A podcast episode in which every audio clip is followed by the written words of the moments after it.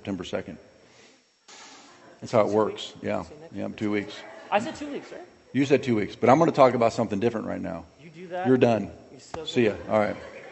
September 9th, uh, we're going to install Chris and Rachel Larkin as our youth pastors here at the Gathering Place Church.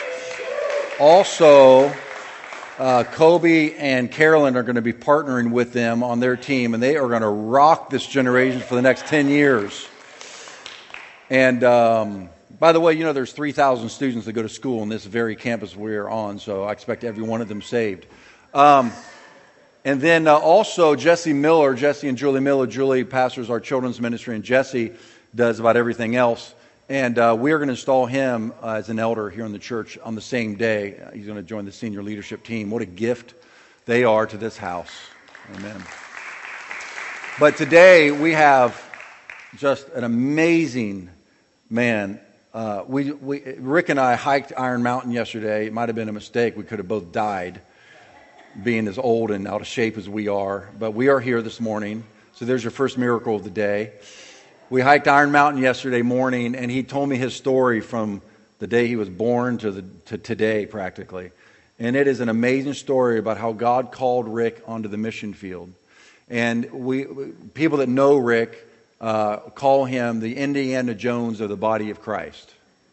One time he called me up and said, Hey, John. It went something like this. Hey, he calls me up and said, Hey, how would you like to fly out over here to Asia, which is about a 16, 17, 20 hour flight? And then we're going to take a three hour train ride. And then we're going to get on a pack mule and we're going to go for like six hours. And then we're going to hike over this mountain for about three hours to a people I haven't met yet, but I want to go up there and meet with them. You want to go with me? And I was exhausted just hearing him ask me to go with him. And I said, No. But I will pay you to go. We'll take a special offering and uh, this is what he does. And he's been over uh, working in the mission field for how many years now, Rick? A long time, he says. Three to four decades. His wife Bev couldn't make it. She's taking care of her uh, ailing mother right now in her hometown. But Rick is in the house. Rick has got a great message for us. Let's welcome Rick Zachary. Woo! Awesome. Good to have you, Rick. Thank you. Love you, man. Love you too, bro. God bless you. It's been, I think, about eight years uh, since I was here last. Uh, you guys are moving, uh, meeting in a place across the freeway, so you've moved locations. Uh, congratulations on your new digs, and uh, I really like it. It's a beautiful place. Um, please visit my book table on, on your way out if you're a reader. If you're not a reader, don't bother. But I have five books out there, or four actually. I didn't bring my Spanish version, but one book on uh, Master of Relationships, how Jesus uh, discipled uh, and led people through relationships. Another on destiny, which has really been helpful for a number of young people, college and high school age uh, young people, figuring out what their purpose in life is. Um, a book that won in uh, 2014, The Poppy Field Diary uh, which is my, my only secular book that I've written.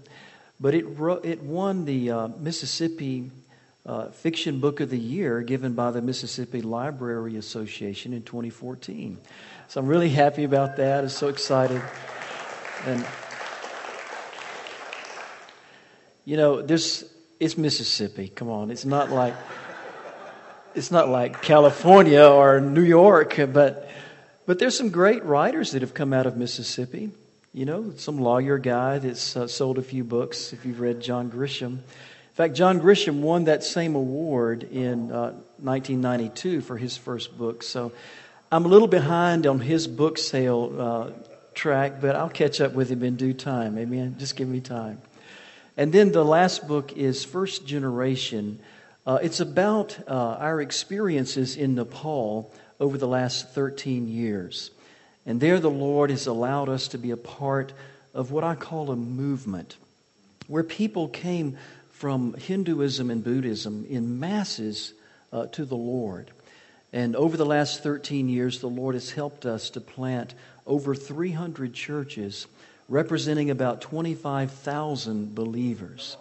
So it's just been an incredible experience. I never dreamed that I would have the opportunity to do something like that. I was just fortunate uh, to, for the Lord to give us that, that, that opportunity. And uh, so that book is about first generation believers and uh, about the unique faith that they have. You know, people who come out of idolatry to the Lord, especially if they're the first uh, of their family, their village, their generation uh, to come to the Lord, their people, uh, they have a unique kind of innocent faith uh, that you don't find anywhere else in the world. They're like New Testament believers. They're radical, uh, they're sincere, they're, they're genuine in everything they do. Uh, there are many things they don't know, uh, but yet what little they know, they're very, very powerful in that. And uh, I've decided I would prefer to have their, their little knowledge and great faith than our great knowledge and little faith. And uh, so that's a good, it's a good book if you're curious about that, and especially if you love the world and love missions. First generation uh, is there back on the table. All right? Now, I'd like to introduce you to my Nepali friends. Would you like to meet them? All right, so we're going to show you this is a conference. Uh, please show that video we have. It's just 15 seconds. That's my people right there. Oh, I love those guys. You know, I thought when I came to the Lord, I thought that I had so much to give to the world. And I went out to save the world. And it wasn't going very well. and I thought I had so much to give. But uh, what I've learned is that the poor, which is those folk that you just saw, had far more to give me than I had to give them. And uh, that's what I want to teach you about this morning is five things I have learned from the poor. Those Nepali believers that you just saw, every one of them are church members of those 300 churches that I mentioned. They're all over West Nepal. And um, they have enriched my life in a way uh, that I could not have gotten uh, without my association with them, my friendship with them. Uh, so, what I'm hoping to do this morning is to teach you uh, really the lessons I have learned in my journey of faith through life. I've traveled in over 47 countries and, and had experiences, you know, I've seen it all, done it all, had experiences that were rich and, and fulfilling. Uh, and I've learned things that only that kind of life can bring to a person. I've learned things from the poor that you can only learn by living among the poor. And uh, that's what I hope to teach you this morning. Sound like a fair deal? All right? So it'll be a little bit different, uh, but it may be life changing for you as it has been for me. Let's pray together. Ask the Lord to open our hearts and our minds this morning. Father, may you open our, our ability to comprehend your word. May that word come alive in us and may it do a deep work in our hearts. And Lord, may we get a truth as a takeaway from this meeting that when we leave here, we'll be somehow changed and, and better people, better believers, and stronger in our love for you. In Jesus' name, amen. Now, I've learned that the poor have a number of things we don't have, uh, especially in the villages. How many of you have ever slept uh, through the night? in a mud house with a thatch roof in a village where there's no running water and no electricity. Let me see how many. One. So you haven't had the experiences I've had. Maybe there's something you can learn from me. What I've learned first about, about the villagers is that there are three things that they have we don't have. Number one, uh, they have a lot of mosquitoes. There are always mosquitoes there. And all night long, if you sleep in a mud house, it's all night. The second thing they have is a lot of chickens. Every home in a village has a chicken. And uh, when you sleep in the village, you don't get up with the sun, which is what normal people do. I like to get up early. I like to get up when the sun rises. But I don't like to get up with the chickens. it's for the birds. yeah, I know. But usually about 4:30 in the morning, some rooster is going to decide that it's time for everyone in the house to wake up. And the chicken coop in the village is always right near to the house so that the chickens are safe. And so when they wake up, they wake up everyone in the house. And someone decides to start a fire, which fills the house with smoke, and to make some tea, which the aroma of tea, there's no way you can sleep past that. So you're up by five o'clock, and you've still got an hour to wait for the sun to come up with no electricity. And the third thing I found that they have, unfortunately, is they always have a lot of rats. And uh, they're just, it's part of living in the village. You live close to the bush oftentimes or to the forest, and you just attract uh, creatures. So I took a friend of mine to Nigeria, his first time to ever go uh, into the villages. We went uh, into the Niger River Delta. Uh, by boat, it took us about 11 hours to reach the village we were going to. And uh, we slept that night in a mud house. We, uh, they put us in a little bedroom. They had little cots made for us there. They're very neat and tidy, uh, grass roof. And uh, when we walked into that little room, I noticed that there were rat droppings on the sheet. And so I brushed them off real quick, and, and my friend said, What was that? I said, Oh, nothing, don't worry. He said, Were those rat droppings? I said, Well, yes, but you'll be okay as long as you don't sleep on your back.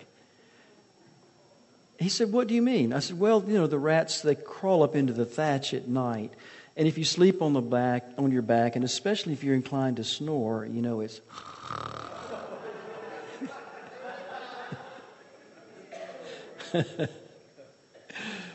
so, what I didn't tell him is that sometimes in the night, the snakes will come up into the thatch to go after the rat.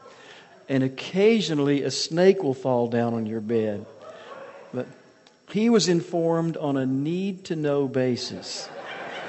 That's why I didn't go. Here you go. I was just about to ask the question who of you would like to take a missions journey with me? But, but never mind, because Pastor John just blew that whole thing out of the water. Thank you, dear Pastor. We're going to look in the Bible uh, this morning in the Gospel of Matthew, chapter 5. Very, very simple message I want to teach you uh, about what I have learned. Five things I've learned from the poor.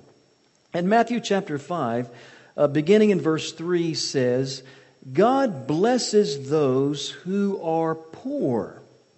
And I'm reading out of the New Living Translation. And realize their need for Him for the kingdom of heaven is theirs. There is something unique about the poor in that they have access or they have or they inherit the kingdom of heaven according to the words of Christ. But if you look at this verse carefully, you may realize that it's not poverty or being poor that brings the kingdom. In fact, I don't believe that poverty is what enables a person or permits them to possess the kingdom of heaven. We are not blessed because we're poor. We are blessed when we realize our need for Him. And this is the key to understanding the work that poverty does in a person's life because the poor live on the very edge of survival. Oftentimes, through the whim of nature or through the whim of circumstance, their life is threatened. And they live as on that very edge of survival, dependent on the Lord. And that dependency causes in them a faith that, that helps them to, re, to inherit the kingdom of heaven.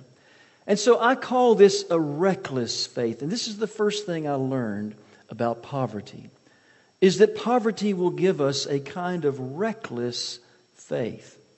Now, please don't leave the service today and do something foolish or reckless and then blame it on me uh, because you made a mistake, because there's wisdom always in faith.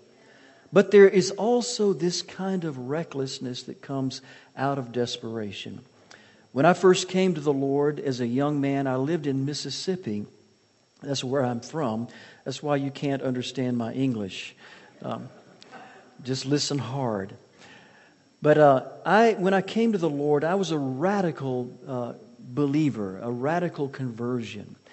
And uh, I didn't have much. I had a house trailer, and I had a truck, and a shotgun, and a dog. And so, yeah, all I needed for survival. And, uh, but when I came to the Lord, I sold everything, including the dog, to give myself to the Lord. And that's how I started. And so, my first experience to travel into the mission field, which I felt was my calling and destiny, was to a little place called Cosamaloapan in Veracruz, Mexico. And I spoke there in a little mud church on the side of a cane field to about 50 people, my first time to speak in a foreign land. I was visiting a Cuban missionary, and he was uh, beginning a church there.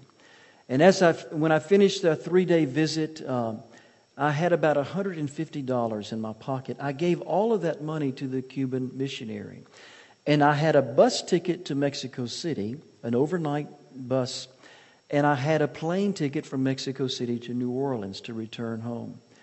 And so he asked me, he said, Rick, uh, do, you, do you have any money or are you giving me everything? I said, Yes, I'm giving you everything. He said, Well, what you're doing is reckless. He said, You can't just travel all across Mexico with nothing. I said, Don't worry, I have a bottle of water. The Lord will provide. He said, That's stupid. and he insisted that I take $5. And so reluctantly, I put that $5 in my pocket and got on the bus in recklessness at 10 o'clock at night. Arrived in Mexico City, and the bus dropped me at, at the edge of the city rather than the airport like I expected. 6 o'clock in the morning, I had a 2 o'clock in the afternoon flight. I had no pesos and no way to buy to hire a taxi because I, the only currency I had was five U.S. dollars. And so I started walking across Mexico City, dragging my little suitcase, heading to where I could see planes landing in the distance. How many of you know that was a little bit reckless? And about, t- do you know how big Mexico City is? You think Los Angeles is sprawling. It's insane. And so, about 10 o'clock in the morning, I'm tired. I sat down on a little bench. I'd already drank all of my water. And a little man came and sat next to me, a European man, uh, blue eyed, uh, elderly, probably in his mid to late 70s. And he spoke to me in French. And he asked me if I spoke French. I said, um, no. You know, like, why would I speak French? I'm in Mexico City. I said, Do you speak English? No. Do you speak Spanish? No. And so I'm thinking, what's a Frenchman doing in the middle of Mexico City, 10 o'clock in the morning? And so through sign language, I helped him to understand that I needed to reach the airport. He said, taxi. I said, no peso. He said, bus. I said, no peso. And so he took me by the hand and walked me a few blocks to a bus station, waited with me until a bus came that had Aeropuerto on the front, airport. He gave a peso to the bus driver, uh, which was probably a few pennies at that time and uh, put me on the bus. And as I pulled out and looked back, he stood there on the curb and smiling and waving at me. And I thought, that was the weirdest thing I've ever experienced in my life. And I had this thought, I think he might have been an angel. I mean, you know, the Bible talks about us entertaining angels unaware, and I don't mean to be spooky or weird, but I think if I ever did see an angel in all of my life, that was probably my one chance, and I totally blew it. I mean, there's so much I could have asked him, like, what's it like up there? And, you know, how's the food? And, and do you think I'm going to make it? You know, it's just totally blew it. But it was such an uh, unusual supernatural experience that as I look back on that through 45 years of ministry, I think it was the greatest financial miracle I've ever had in my life. Now, I'm, I'm, now I work to build buildings in Asia. I have a church in Pakistan of 2,000 believers, and we're building a second congregation now. We have about 500 in that congregation. And I'm working on raising the funds to help them $100,000. I have about 35000 toward that already to help them build a building. And I've had churches give me $10,000 offerings toward that project. But I'll tell you the honest truth that that one peso miracle means more to me than a $10,000 offering means now. Because it was in my time of poverty when I had nothing. And the Lord gave me a miracle. I got to the airport and walked up to the American Airlines desk, and there was a sign on the desk that said Airport Departure Tax, $5. so I have learned that there are times to be reckless and that there is a reckless kind of faith. Now look at your neighbor and say this when you got nothing, you got nothing to lose. That's what I learned in Mississippi. Now, the second thing I want to teach you is in Matthew chapter 5 and verse 4, the next verse. God blesses those who mourn, for they will be comforted. Now, we don't normally associate mourning with faith. Someone who is weeping or someone who is sad, how often do you equate, that with faith? But yet, God says, or the, the Lord says, God blesses those who mourn. Now, I work in Nepal among a group of people called the Tharu. And the Tharu are an ancient people who have lived in Nepal for over 3,000 years. Uh, they are rice farmers. They are at the bottom of the Hindu faith or the Hindu structure. They're the lowest of the caste there. They have been abused and neglected and taken advantage of for 3,000 years.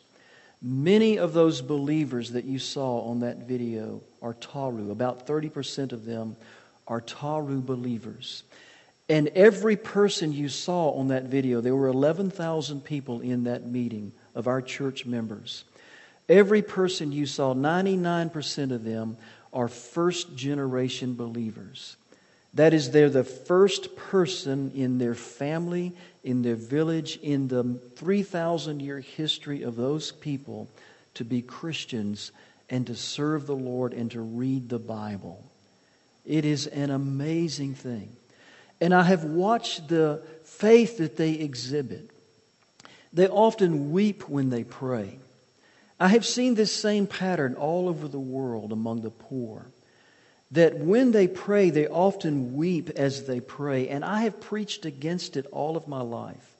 That you need to have the joy of the Lord, that you need to know how to conquer in your faith, that you need to, when you pray, pray in faith. And, and I would ask them, let's pray together. And they would say, oh. And I would say, oh, forget it, just forget it. Now, sometimes that can be a religious kind of expression and even a habit. But there in Nepal, I just, there was a sincerity in their prayer and in their tears. And I was in a meeting once uh, in, on the edge of a village. We had invited the, the isolated villages to come. There was a leadership meeting. And I had about 30 of our men there and was speaking to them one evening. And uh, we were in a mud building, it was a church building, had a thatch roof. And I'm in the back of the building, and all those guys are kneeling in prayer. They're barefoot. Uh, and I could smell the, the curry seeping out of their pores. And, and uh, everywhere that I looked in that building, everything in that building they had made with their own hands. And I was thinking about that. The mud they had dug from the ground right there where their building was erected. They built a lattice system uh, that they attached the mud to. Well, they had cut the cane for that lattice right there out of the jungle not more than an hour's journey from where that church building sat. The timbers that were up above us and where, that framed the thatch roof, they had cut with machetes and fashioned with axes uh, and built that church with timbers that they had cut from the forest, just a half a day's journey from where that building was. Uh, in their homes, everything you see is made with their hands. They'll take a leaf spring from an, from an erect vehicle and take it to a blacksmith who uses charcoal and homemade bellows and will fashion a digging implement or an axe or a tool out of the leaf spring from an erect automobile. Everything they have is literally built with their own hands. And I'm watching these guys pray, and they're doing their weeping kind of prayer. And I'm thinking, you know, that's I've seen that for 45 years, and, and I'm so used to it. I really wasn't thinking about that. I was thinking about the things around us. And I had this sudden kind of, I suppose it was a revelation of the verse in Romans 8, verse 22, where the Bible says this For we know that all creation has been groaning as in the pains of childbirth, right up into the present time. And we believers also groan, even though we have the Holy Spirit within us, as a foretaste of future glory. For we long for our bodies to be released from the sin and suffering and as I thought about that verse and looked at those believers, I thought maybe they're so connected to creation that they hear the voice of creation itself. The Bible says this the earth is groaning, waiting for the redemption of creation. The earth is groaning to be released from the corruption that is on the face of this earth, that is in the earth, that has that has influenced the earth since Adam's fall. The earth itself is groaning. And maybe these believers, in their own kind of simple faith, in their simple life, maybe they're hearing a voice that I cannot hear. And maybe I need to listen to them and quit trying to change them. How many of you following me here? It was a humbling moment where I thought maybe they have something for me. Maybe I can learn from them. Maybe they have a deeper spirituality than I have myself. And uh, I have begun then to understand this kind of desperate faith. Uh, this kind of desperate faith moments. We have a woman, uh, some of our pastors are women. About 30% of our leaders are women leaders, and they pastor in the villages. And some of them are our best pastors. They do a great job. One of our women pastors called her overseeing leader, and uh, she said, his name is Pastor Mohan.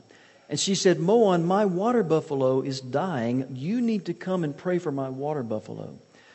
She said, It's 10 o'clock at, he said, It's 10 o'clock at night. It's a two hour motorcycle journey to your village. I'm not coming tonight.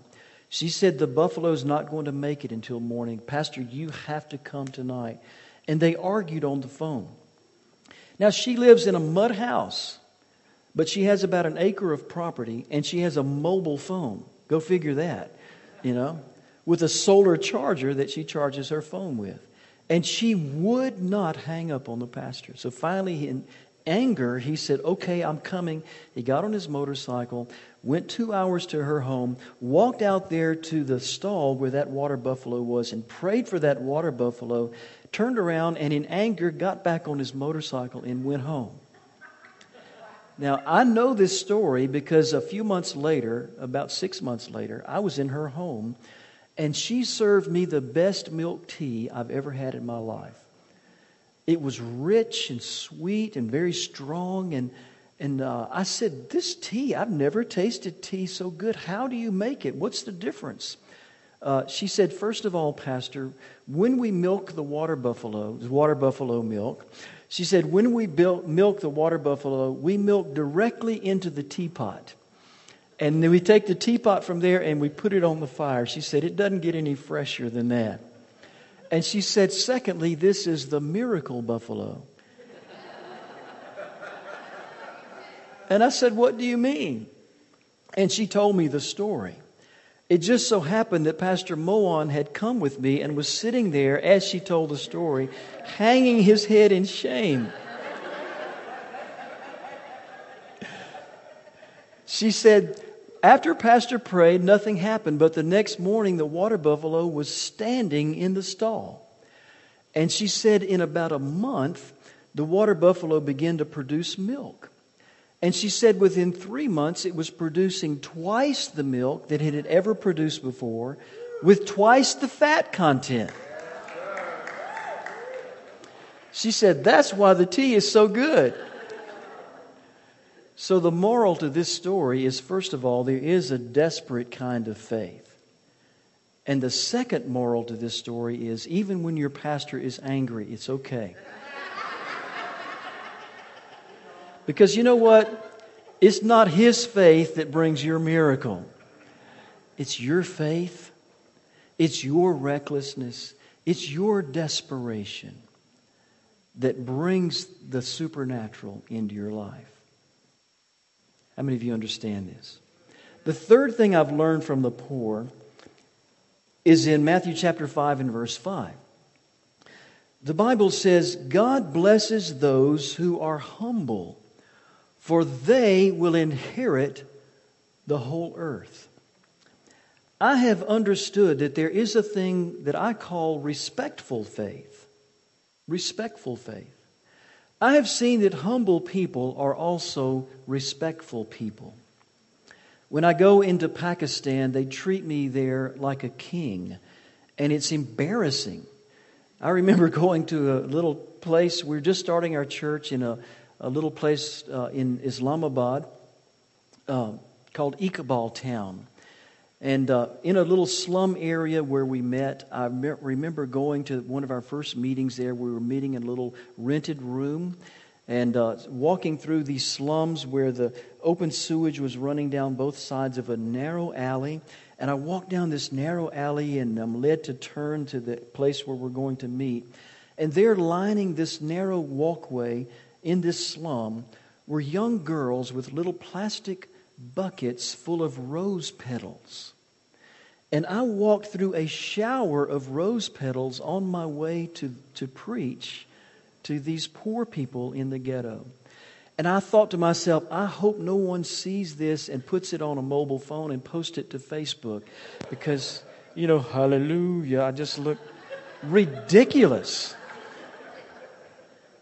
And they, I mean, in Nepal, oftentimes the young people come to me and as I've gotten older, they, they have a thing about respecting elders. You know, in the United States, the older I become, the less relevant I become. Because I can't figure out Snapchat. you know, so I'm not, I'm not hip anymore. I'm not relevant. I got nothing to say. But in Asia, it's just the opposite.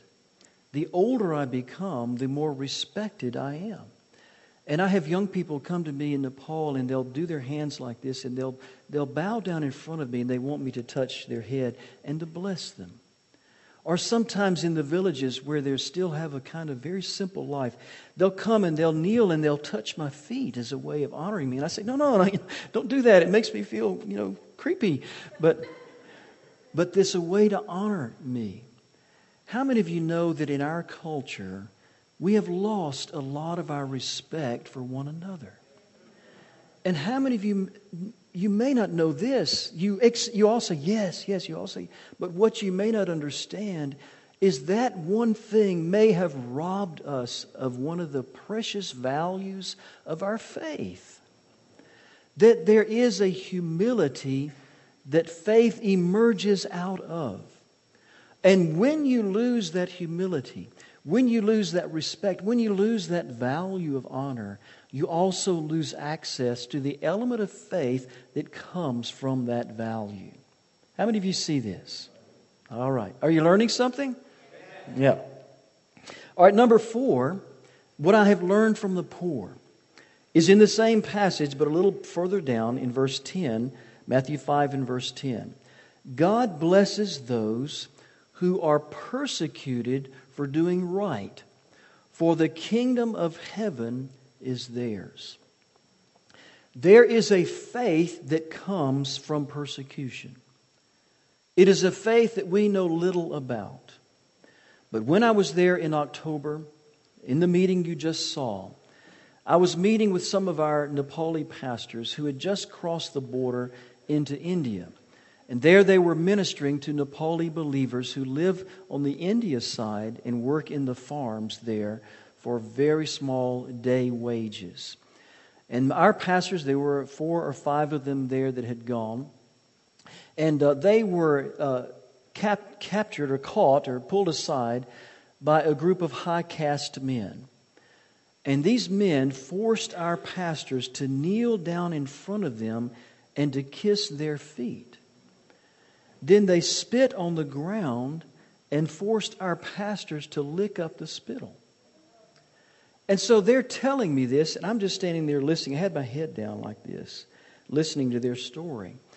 And what they told me angered me. And I felt rage rising up within me, and I was ready to go across the border and just go Mississippi on those people. I mean, I wanted to fight somebody. I wanted to hit somebody. I, I was angry. And I felt this anger. And I lifted up my eyes and I looked at these men thinking, how humiliating as a man to be stood in front of a crowd of people and humiliated in that way among others and laughed at and d- done the most despicable thing imaginable. How, humi- how can they even be telling this story without being ashamed? And I raised my eyes in that anger and in that rage and looked at their faces, and they were all smiling, and their faces were glowing. And one of them said, Pastor, we thank the Lord that He has found us worthy to suffer in this manner for His sake. And I thought, dang it. Man, miss an angel, I miss a, you know.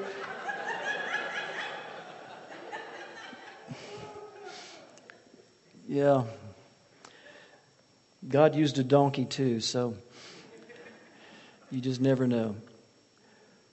But the joy, the, the faith that they have because of what they have experienced.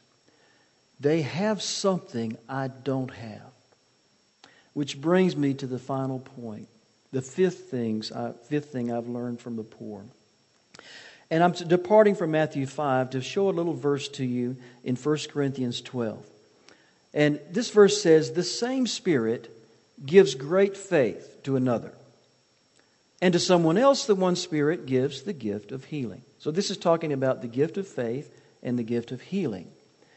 And if you look in this passage, it talks about many of the gifts of the Spirit and how these gifts are given to different people in the church, illustrating our interdependency upon one another to have all of the gifts of the Spirit. Because one might have faith, and another might have healing, and another might have other kinds of gifts. And those gifts are not all within one person, but they're divided up among the church, in the church. And the Lord has deliberately done this to force us to be dependent on one another. Now, when we have and understand this interdependency, then we begin to respect the value of what someone else can bring into our lives. And this is the entire point that I've been leading you to. Is that oftentimes we overlook the value that resides in the poor. We tend to look at them as less than us. And sometimes we overlook the greatest gifts because we do not esteem the poor in the same way we esteem ourselves. They have a gift. It is not the same gift we have.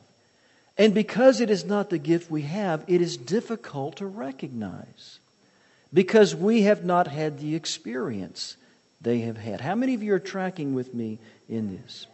How many of you have ever asked yourself, why is it did I hear people like Rick come in and they tell about miracles that are taking place all over the world? How come we don't see that here? How many of you ever asked yourself that question? Well, I have too. And I've wondered, why is it that they have these miracles where water buffalo are healed and start giving twice the milk, and my, you know, I can't heal my cat? What's, you know, why does that kind of thing happen? Why, why is that? Why is it they have miracles and we don't? Maybe it's because of the poverty and the poor and the journey that they've had that has taught them this lesson. And maybe if we can humble ourselves and receive from them, we can get the gift that they have. But unfortunately, we don't come to that place unless we come to a place of desperation. There's another verse in the gospel, in the book of James, verse 2, where it says, Hasn't God chosen the poor in the world to be rich in faith? So the Bible clearly tells us the poor are rich in faith, and the rich are usually poor in faith. How many scriptures can we point to where, the, where Jesus talks about how difficult it is for a rich man to enter the kingdom of heaven? How the rich are think they're clothed, but they're naked. On and on and on, the Bible tells us about the poverty of the wealthy, who we are, whether you like it or not. We are all of us wealthy. How many of you understand this? And so we are lacking in a kind of faith. And until we come to a place of abject humility, we cannot receive the gift of faith that the poor have for us. Now, about five years ago, I went through a life crisis, a health crisis. I've been healthy all of my life. I've exercised aerobically since I was 30 years of age. I watch my diet. I try to watch my weight, you know, with varying levels of success but I get the rest I need. I'm, I've always been a healthy person. I've hardly ever been sick. And the times that I have been sick, I've always thought, well, I can be sick in bed or I can be sick moving about. I just keep going along until my healing comes. So I've never missed my schedule, never missed a meeting. I have preached with fever. I have traveled with, uh, with all kinds of illnesses. You know, I've just never stopped. But about five years ago, I began to have an abdominal pain that would not go away. And this lasted for about a year and a half. And it got so bad that it was affecting my hormonal system. You know, your hormonal glands, many of them are in your, in your abdomen area. And I was beginning to become emotional. Uh, it was really bad. I would be in a restaurant with a couple talking about, they would tell a sad story, and I'd start weeping uncontrollably in a restaurant. And Beverly would look at me and say, uh, Are you okay? Or I would be watching a sappy movie with Beverly and just start crying and sobbing and couldn't hardly get through the movie. And it was really embarrassing. It was troubling. I was beginning to act like a chick. And, and sorry for the language, you know. But we don't do that in Mississippi. We don't act like that. And it was deeply disturbing to me. So I knew something was wrong. And I prayed, and, and nothing happened. So I went to have some tests run, and they ran a lot of tests. They finally found, through a scan, they found spots on my pancreas. And so I go in and sit with this specialist, and he has an end of life discussion with me about getting my, my life in order. And I'm saying, you got my, you've got my case mixed up with someone else. There's an error here. He said, No. He said, In fact, I'm 10 years younger than you are, and you're far more healthy than I am. And it's disturbing for me to talk to you looking at this, thinking this same thing can happen to me. And I'm thinking, Well, that was great bedside manner. and it shook me. And I remember going out and sitting in my car. And uh, to be honest, I think I was depressed. And, and, and this is what I'm trying to help you see here. I remember sitting in my car thinking, I've had a good life. I've seen the world. I've done everything. I'm, I'm okay with this.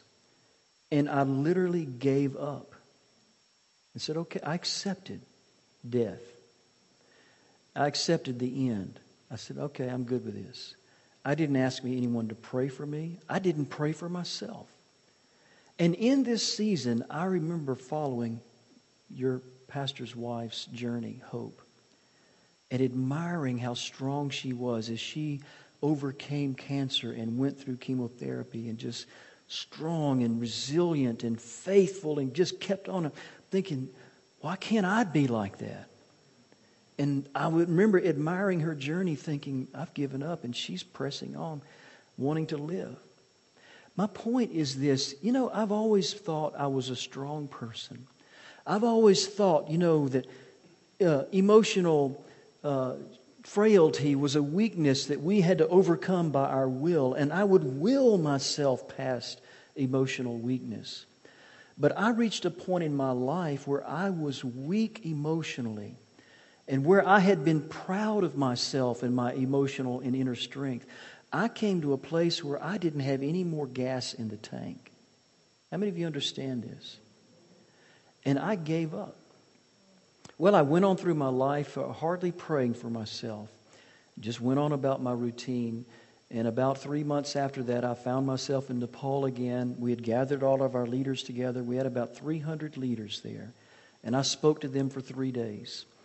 And at the end of those three days, I told them what I had experienced. And I was still having this abdominal pain. And I asked them to pray for me. You know, I didn't ask the West to pray because I didn't find faith in the West for that kind of prayer. But when I was among the poor, I knew the faith was there. I didn't ask my pastor to pray for me because I knew that my own faith was insufficient. That even with my pastor's prayer, something was insufficient in me. And maybe it was because of my pride. Maybe it was because of my arrogance. I don't know. I only know that I didn't have the faith. How many of you understand this? We see we this is the whole point. The gifts are given to the church. And there will be a time in your life, whether it's now or in your future or in your past, I can promise you this. There will be a moment in your life, in your journey on this earth, where you will not have what you need for your miracle.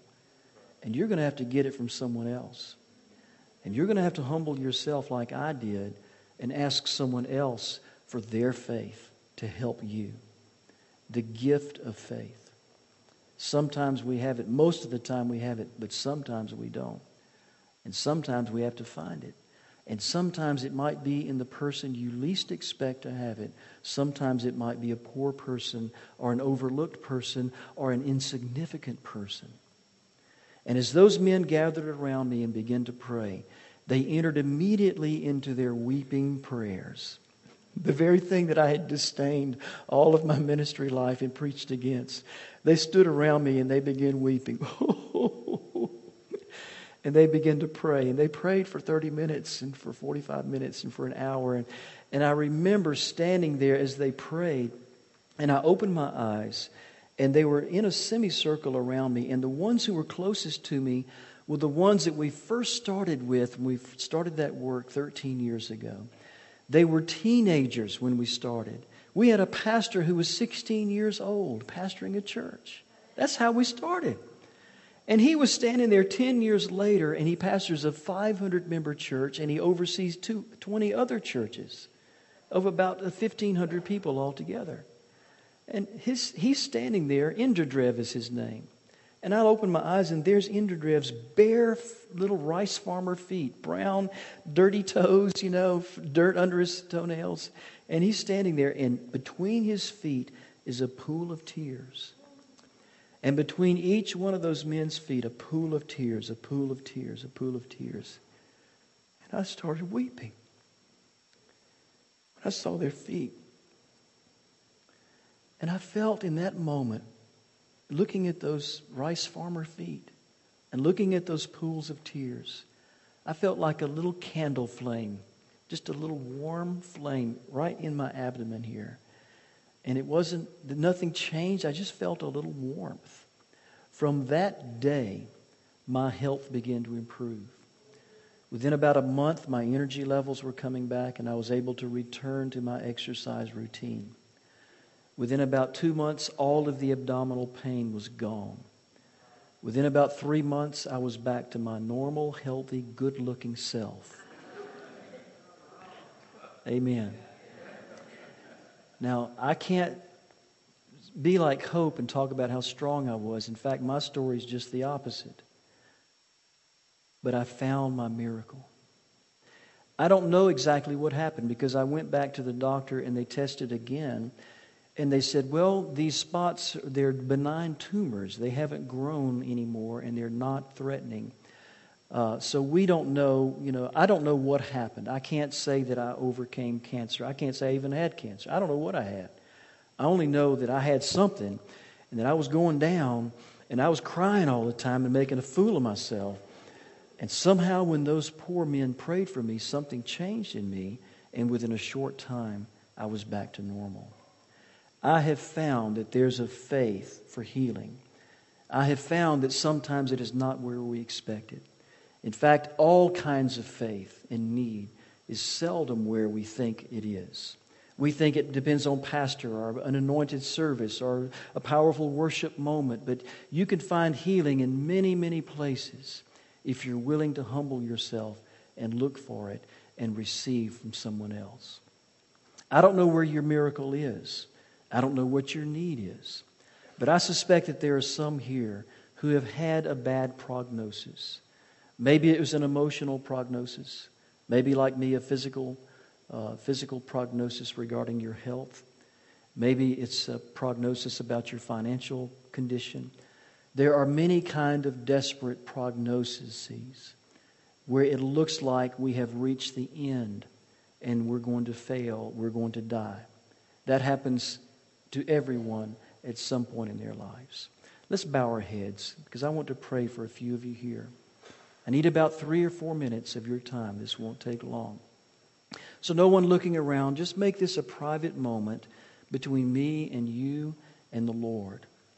And you say, Pastor Rick, as you've been speaking and telling your stories and, and illustrating out of the scriptures, I have identified with this message. And I have identified with what you just said that I right now have, I'm in a desperate place. I've had a bad diagnosis. I've had a bad uh, uh, prognosis. I've had a bad uh, word come to me. I have a fear about where I am right now. It seems that there's no answer, no solution to what I'm facing. If that's you this morning, I'm not going to embarrass you. I'm not going to call you forward. I'm not going to recognize you any, in any way but I want to know who you are. If you could raise your hand so that I can see you, I want to pray for you. Thank you, thank you, thank you, thank you, thank you. Anyone else? You can put your hand down. Let's all stand together. Go ahead, brother.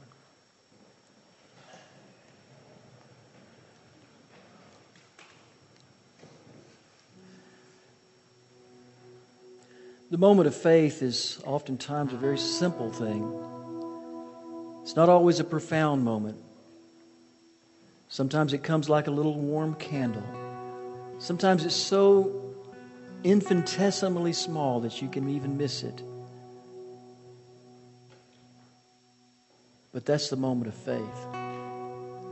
So, as we lift our hands right now, I'm going to ask everyone in this room to just lift your hand to the Lord as if you're receiving a, receiving a gift from Him.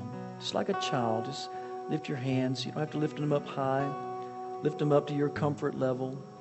And I want to pray over you. And if you raised your hand to say, I'm in a desperate moment, Pastor Rick, let this be your candle moment, that moment where you release your faith and touch heaven for your need.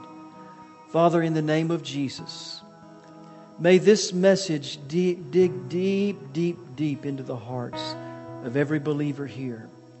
And may those who have a desperate need in this moment find the warmth of your candle burning in their heart.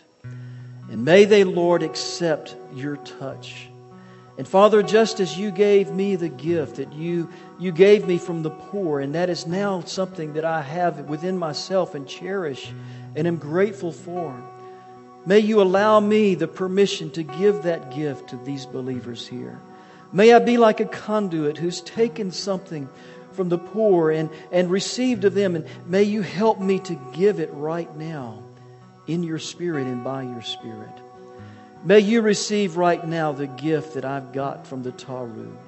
May you receive the gift that I received from the poor in my journey through life. May you receive the wisdom of what the poor have taught me. And may you have the humility to receive this gift from them as you go about your life. In Jesus' name I pray. Amen. Amen. Amen. Thank you, church. God bless you. Thank you so much, Pastor. We receive it. We receive it. Uh, just grab a seat real quick. We're going to receive an offering for Rick. One of the things that um, we need to recognize as a spiritual community is that we are a spiritual community. The kingdom of God is a big C church, but then there's the small C's all over the planet where we're little battalions of God's army. We are a spiritual community. We call ourselves the Gathering Place Church. And every spiritual community has their own unique DNA and their own unique experiences. And one of the things we need to understand is when we have ministers come through like Rick, they are carrying an anointing, a special grace from God, gifts. The Apostle Paul said this in the book of Romans. I really want to come to you, church at Rome, because I want to deposit, I want to deposit, everybody say deposit. I want to deposit into you some spiritual gift so that you may be established. The Apostle Paul said to his spiritual son Timothy, Man, stir up that gift that's in you that you received from the laying on of my hands. So that last prayer he just prayed was an impartation prayer. The word impartation literally means like taking off a jacket and putting it on somebody else. Like Elisha, Elijah throwing his mantle on Elijah. And so that's what Rick just did. And so we are receiving the grace that's on Rick being deposited into this spiritual community. We all benefit from it. Now, one of the ways the Lord said that we receive spiritual impartations is by honoring prophets when they come through. And one of the ways we honor them is by giving them a cup of cold water, the Bible says. The Apostle Paul said, It is right for us to financially give to those who teach you the word, and then you reap their spiritual blessings. It's not manipulation, it's a kingdom economy.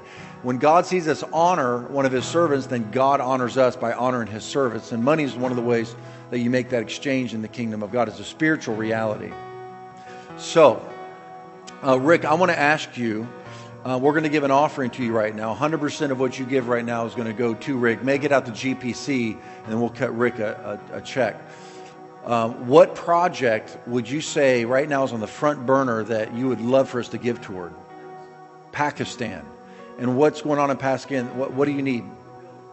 You're building a building in Pakistan, which is not a Jesus friendly country, right? 500 in the church, and, and what is your financial goal and how much do you have? You have 35,000 and you're reaching for 100,000. Okay, good. And so let's pray. And I want you to do what the Lord puts on your heart. I thank you, Lord. This church has always been a liberal church. We've never begged, we've never borrowed, we've never had any need that you haven't met. It has really been a. Hope and I are so thankful, Lord, that this people, your people, have always been a generous giving people. I just want to stop and thank you for that, Lord, before I ask for the next, the next give.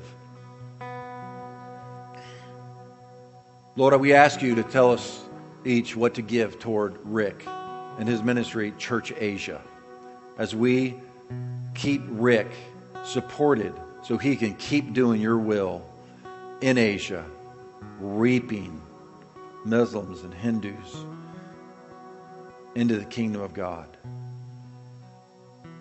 Now just wait for a moment. Listen what the Lord says to you. And now let's do that. Amen. So, ushers, just wait for just a moment so people can write out checks GPC or whatever the Lord wants to give you to give. Uh, you can also text the give at 84321. if you text 84321, then you put the amount and you can put Church Asia next to that. And we will get that and we will send that on to Rick. So you just text 84321, the amount, Church Asia, and that'll go right into our online account and we will make sure that gets diverted to Rick. All right. You guys ready?